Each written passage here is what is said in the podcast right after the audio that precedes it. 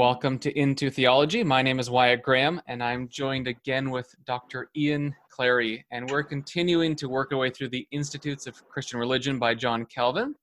We are in Book One and Chapter Six, Seven, and Eight today, in our second week of our 43-week reading plan of this great work. Now, uh, last week we talked a lot about uh, the twofold knowledge of God, of epistemology, how we understand nature. This week, Calvin tells us about the balance between word and spirit and how those things meet and give us assurance and certainty about how we can know what is true.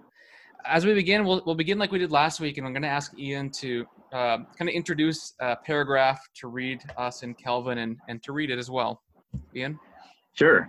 Yeah, so as you were saying, we pick, we're, we're picking up from last week's uh, discussion where he's really going to get into the whole benefit of knowing God from the natural world, from creation.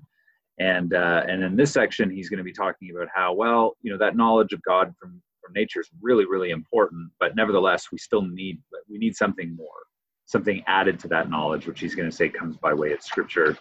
And uh, and so as you said, you know, there's the twofold knowledge of God, knowledge of God as Creator, knowledge of God as Redeemer. And in this section that we're looking at now, he's saying, I'm still on the knowledge of God as Creator uh, th- this is this is you know I haven't abandoned this yet. What I want to do now is is show how Scripture teaches us about God as Creator, and saying that that's going to help us in terms of like things like certainty, uh, assurance of our of our of our faith, is, and it's going to uh, help with getting rid of superstitions and idolatries too.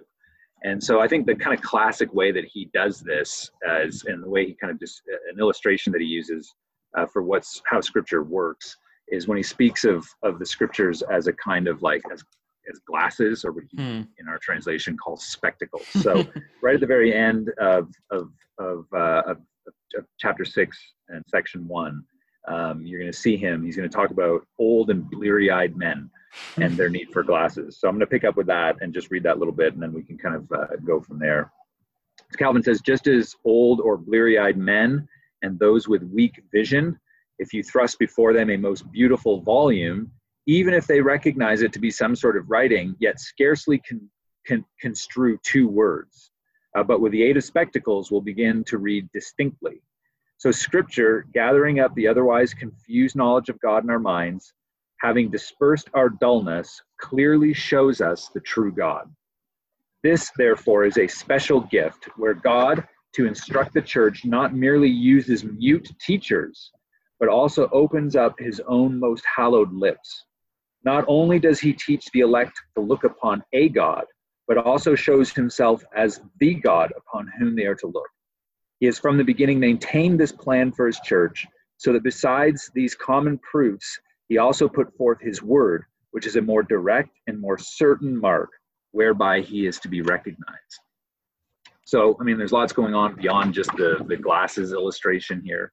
Um, he's saying here that God's word uh, comes from God's own most hallowed lips, hmm. um, which is a great statement, really, of biblical of biblical inspiration. He's saying that this this word comes to us from as a gift of God because it shows us who He is. And he's saying, look, there are these things that we can derive from from nature, right? These these truths about God, proofs about His existence, and things like that. But right at the very end there, he says that the Scripture is a more direct and more certain mark uh, whereby he is to be recognized. So, in as much as you know, proofs are going to be really important, he's going to say scripture is way more certain, and, uh, and that that really sets out Calvin's, I think, overall epistemology. You know, it reminds me a lot. Two years after this edition was finished, the Belgic Confession came out, 1561, and I think it's the first or second point there. It talks about how God reveals Himself in two books: the Book of yeah. Nature, and then the Book of Scripture, and the distinction there is scripture is much more clear. Yeah. And that's the kind of language that Calvin uses, the spectacle or the glasses. If you have bad vision, you put them on, you see things much more clearly. You could see the words but not make out two characters or two words yeah. of the page, but with those glasses you can see things more clearly. So then likewise, granted uh, that God is proclaimed across all creation, we have a blurriness of mind, so we can't see clearly. So I'm not sure. Was Calvin involved with the Belgic Confession? It seems very similar. No, no. The Belgic Confession is uh, written, if, it, if I recall correctly, it's Guido de Brès is the guy okay. that writes it, and uh, Um, but I mean that that that part that you pick up on the Belgic Confession is to me is one of the most important. It's most important contributions to Reformed confessions. Uh, is the, those two books it's so so helpful. Yeah, I think Calvin's given us two, um, not just the the possibility of these kind of two forms of knowing, and then the more clear one, uh, but also kind of like uh, a bit of an order of priority. Uh, I think I can't remember where he says it, but I mean, if you're going to get dogma, it has to kind of come from Scripture, yeah. which is what Christians have taught. I mean, Thomas Aquinas makes it very clear in his Summa. Like, if you want dogma, it has to come from Scripture. Yeah and looks like Calvin is doing the same here. So there's a certain kind of priority in which we come to know God and clarity, and I guess also necessity, right? So he would say that uh, Scripture is the sufficient condition for for really knowing God salvifically as well. I guess he'll get into that a little further on, though. Yeah. Um, okay, so we have all that. We have uh, these these two ways. Okay, so here's the other thing. Let's talk about the two ways of knowing God. So he maybe you could summarize this a little bit, but so he basically says, look, there's two ways to know God. There's first as creator and then redeemer. So yeah. what does that mean? What are these yeah. two categories? So the, the idea of creator is uh, knowledge of God is, is creator. He says, I think it's right at the end of, of, uh, of that sec, that first is, yeah. section there, uh, where he says, you know, we can derive these testimonies from the New Testament, others from the law and the prophets, uh, where express mentions made of Christ. He says, Nevertheless, all things will tend to this end, that God, the artificer of the universe, is made manifest to us in Scripture, and that what we ought to think of him is set forth there, lest we seek some uncertain deity by devious paths. And mm. so hmm. the knowledge of God in, in cre- as creator that we get both from nature and from Scripture is there to prevent us from going off to uncertain deities. And so Calvin's real concern, and it'll come up in a number of places, is this idea of not following after false gods. And so this is a protector, this knowledge of God as creator, uh, to, to keep us from, from, from going to false gods and to know who the true God actually is. Hmm. And that, that's ultimately going to be insufficient. He's, he's going to say in that, just before that, he says, I shall discuss only, in this part here, he says, I shall discuss only how we should learn from Scripture that God, the creator of the universe, can by sure marks be distinguished from all the throng of feigned gods. And he says, then we're going to go on in the knowledge of God as Redeemer in the, in the next part of the Institutes uh, to show that, you know, okay, it's great. We now know that there's, there's, you know, this monotheistic view of God that comes out of the biblical revelation. Um, and so we shouldn't be going after false gods. But in order to actually truly be saved, you need to know God as he says right just above that, as the person of the mediator and as the redeemer. And mm. that's all going to be through Christ. And so he's going to really narrow in the focus of knowledge of God uh, so that we come to know God through Christ. But he, says, I'm going to get to that a little bit later. And that's helpful. I think, like moving out to the, the big picture scene, just for someone who's coming to this book and it's so vast, is Calvin, once again, is, is a kind of a threefold structure, or fourfold, but there's a Trinitarian structure to the book. The first book is God the Creator.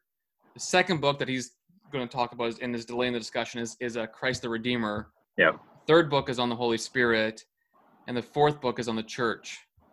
So we are still in the first book, and this is why God, God, God the Creator is really focused upon, and that's why the discussion in part is delayed. I mean, there's lots of reasons why, but that's kind of the structure of this whole work. Yeah. yeah. And as you noted, uh, we have to know this. We have to know it from Scripture, so that we are not falling into superstition that's one of the things that's really interesting. He does it uh, so in chapter six and then in section two, uh, he really and three, he really drives kind of a wedge between superstition and true religion. And it seems to me these are kind of uh, opposed ideas in Calvin. I think probably commonly too at this time, where yeah. superstition was just kind of a, an unarticulated, unclear kind of religious manifestation. But what he says at the bottom of uh, section two here he says that now, in order that true religion may shine upon us, we ought to hold that it must take its beginning from heavenly doctrine, and that no one can get even the slightest taste of right and sound doctrine unless he be a pupil of Scripture. And I think that's helpful because he is saying, I think this is a commonplace in medieval and Reformed theology, when it comes to true doctrine, and when it comes to doctrine with reference to true religion, which means worship, you really have to find that in scripture. Because true true worship comes from how God commands and instructs us to worship him. Yeah, that's um, why his his whole concern against superstition and these feigned gods is, you know, is there because Cal, Calvin recognizes God's utmost concern is right worship. Is right worship, yeah. And I think a lot of us, like we are kind of talking about this before, like when we sometimes we think of doctrine as sort of just like a, a, a you know like a blog listicle of items, anthropology, yeah. soteriology. Uh, but in reality, or at least at this time for Calvin, a doctrine was a means by which we were moved to worship the true God rightly. Yeah. It, it was. I mean, obviously, this is like a thousand-page book, so there are doctrines in it, but they're all meant to move us to true religion, which for Calvin meant worship. Yeah. Never right, a rightly ordered life and thinking of, of our whole self. Um, there's another thing that he uh, talks about here, and one reason why he's really laying emphasis on scripture is it's, it's a pastoral emphasis I noticed, and it's really the emphasis on certainty or assurance. Yeah. Um. So in his day, uh, I mean, second generation reformer, but nonetheless, uh, his context was a sort of sacramental system in the Roman Catholic Church, where I suppose many people were not certain of their forgiveness. I mean, that was kind of the Martin Luther scene. Yeah. And it looks like Calvin is basically concurring with that critique. And so what he wants to do, I think it's fairly pastoral actually. It's, it's in, you see it all over these chapters. You say, look, um, it's not the church that verifies scripture. It's not the church that verifies all this truth. Because if that were that were the case, then our eternal destiny, our our ability to know truly more accurately is what he would say, uh, relies upon human knowledge, but it's bleary and weak. So really, it has to rely on God, and th- that's where you get certainty, and that's what Scripture is. And you kind of read the section I referred to already. It comes from the mouth of God. God speaks yeah. to us in Scripture, and therefore, if you want assurance or certainty uh, on what is true, really the source is going to be Scripture. So that's the word side, but there's also something more. You mentioned it, it's this in, internal testimony of the Holy Spirit. So can you talk about that a little bit? Yeah, I mean, you're absolutely right when it comes to this whole kind of pastoral question in the background of late medieval Catholicism and, and the, the issue of assurance is a big deal at this at this time, and it continues on through the Reformed tradition. The, the question of assurance, and yeah, Calvin is recognizing that hey, as we're pulling away from this system, um, there's this potential that you know the lack of assurance that's already felt is going to get worse, and so what he's doing is he's trying to drive it home that you you can actually and truly be assured that these things are true and that the knowledge you have of God is a true and reliable knowledge. Right? He's going to say that it, it's primarily in the inscripturated word, but he's going to say, you know, even the patriarchs who don't don't have a written word yet actually have this given to them from God that's implanted in them, mm. so that the patriarchs have a surety. And now that we have what he calls public tablets, um, now we've got that doubly in a sense because we, we do have the internal testimony of the spirit as you said and we've also got this this public word now in the bible. And that's all towards assuring us that that's again it's a pastoral emphasis in calvin right? Just like we were talking about before like the stress that he has on things like comfort. Uh, and uh, and so uh, that that's what this is for. And so he's going to say look like as you said the the church doesn't establish the authority of scripture. Um, he, will argue that the the actual the church is birthed from the Word of God, and the church derives its own authority from the Word of God to exist.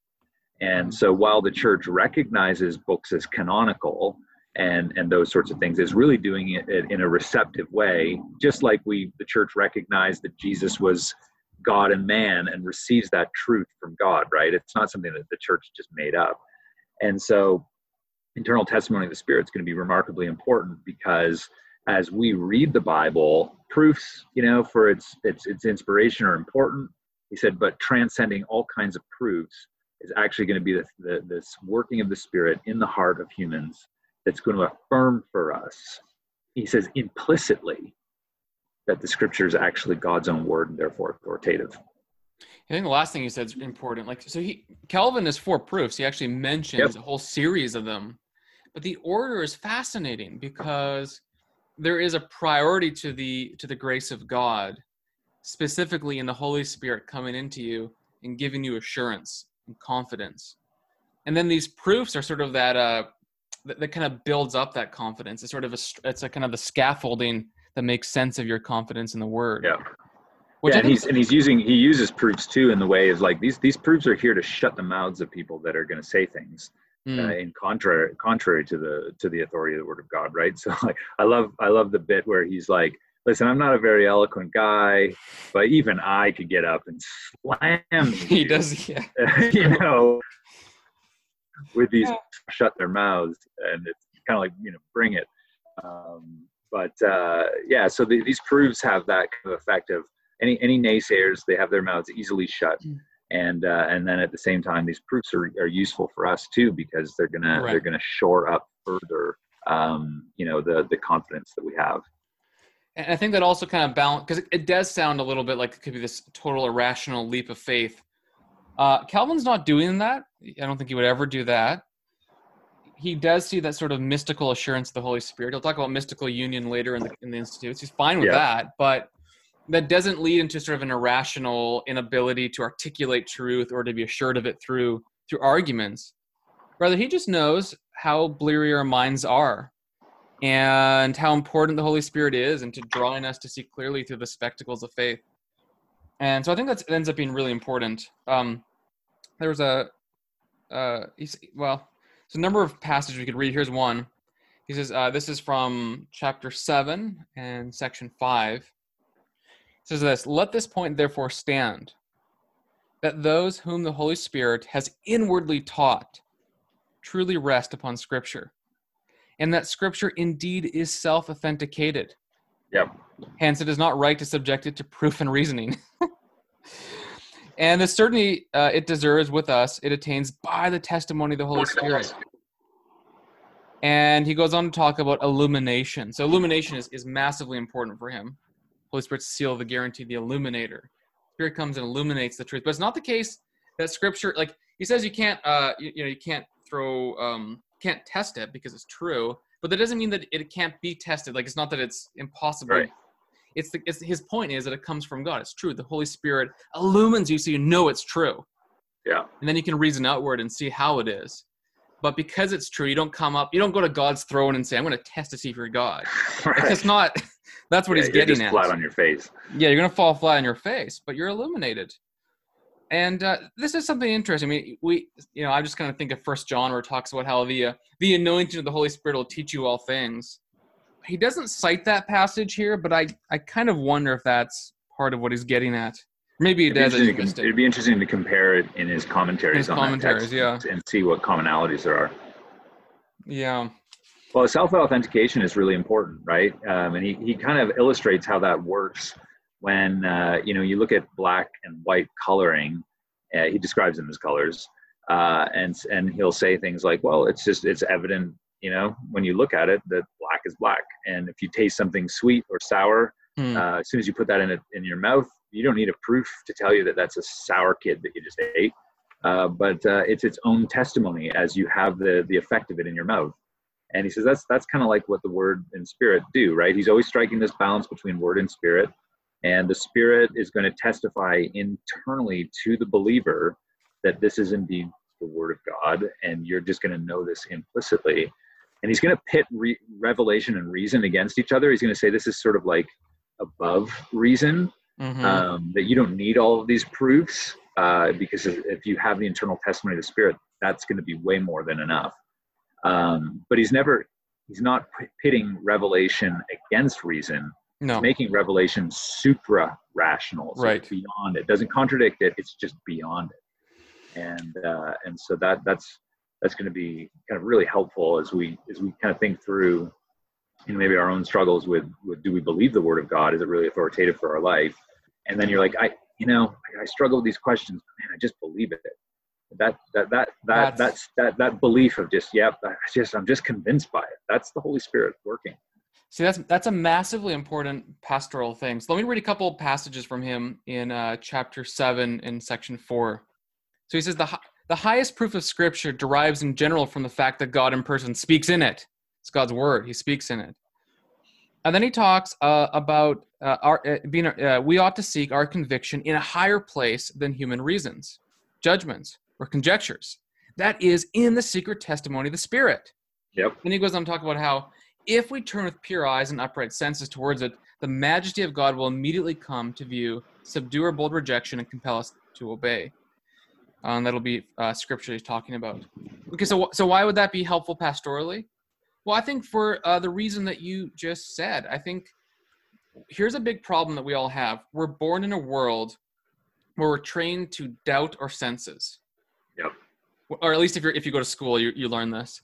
Uh, and you doubt everything, and you have to find a thousand reasons to build the scaffolding of, of inductive reasons to get a, a measure of confidence. Uh, but the moment one of your premises are destroyed, and then that's all gone. Gone. Well, that's how life works. There's always new evidence out there. I mean, you might be convinced of one thing one day, then another uh, another day. But when it, God doesn't want us to live that kind of confused life, He doesn't want us to always be vacillating and oscillating between yes and no. So what He does, God in His grace, is He, according to Calvin, shares with us His Holy Spirit, illumines our mind, and gives us kind of an unshakable supra, as you mentioned, super rational assurance which doesn't mean that it's not actually rational to believe, but rather your subjective assurance is through this internal testimony that tells you yes in Jesus Christ. And then yeah, you, you end up learning and building that scaffolding, but it's not that's not what it relies upon.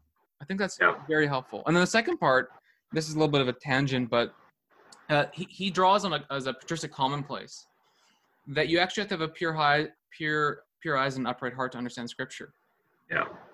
I, I think that's uh, that's the very end of section four of chapter seven. That's massively important. I, am sure he'll get to it later. I'm not well, I'm not sure, but I hope he does, because um, I think our assumption today is that anyone can approach Scripture without preparation, and it's we got it.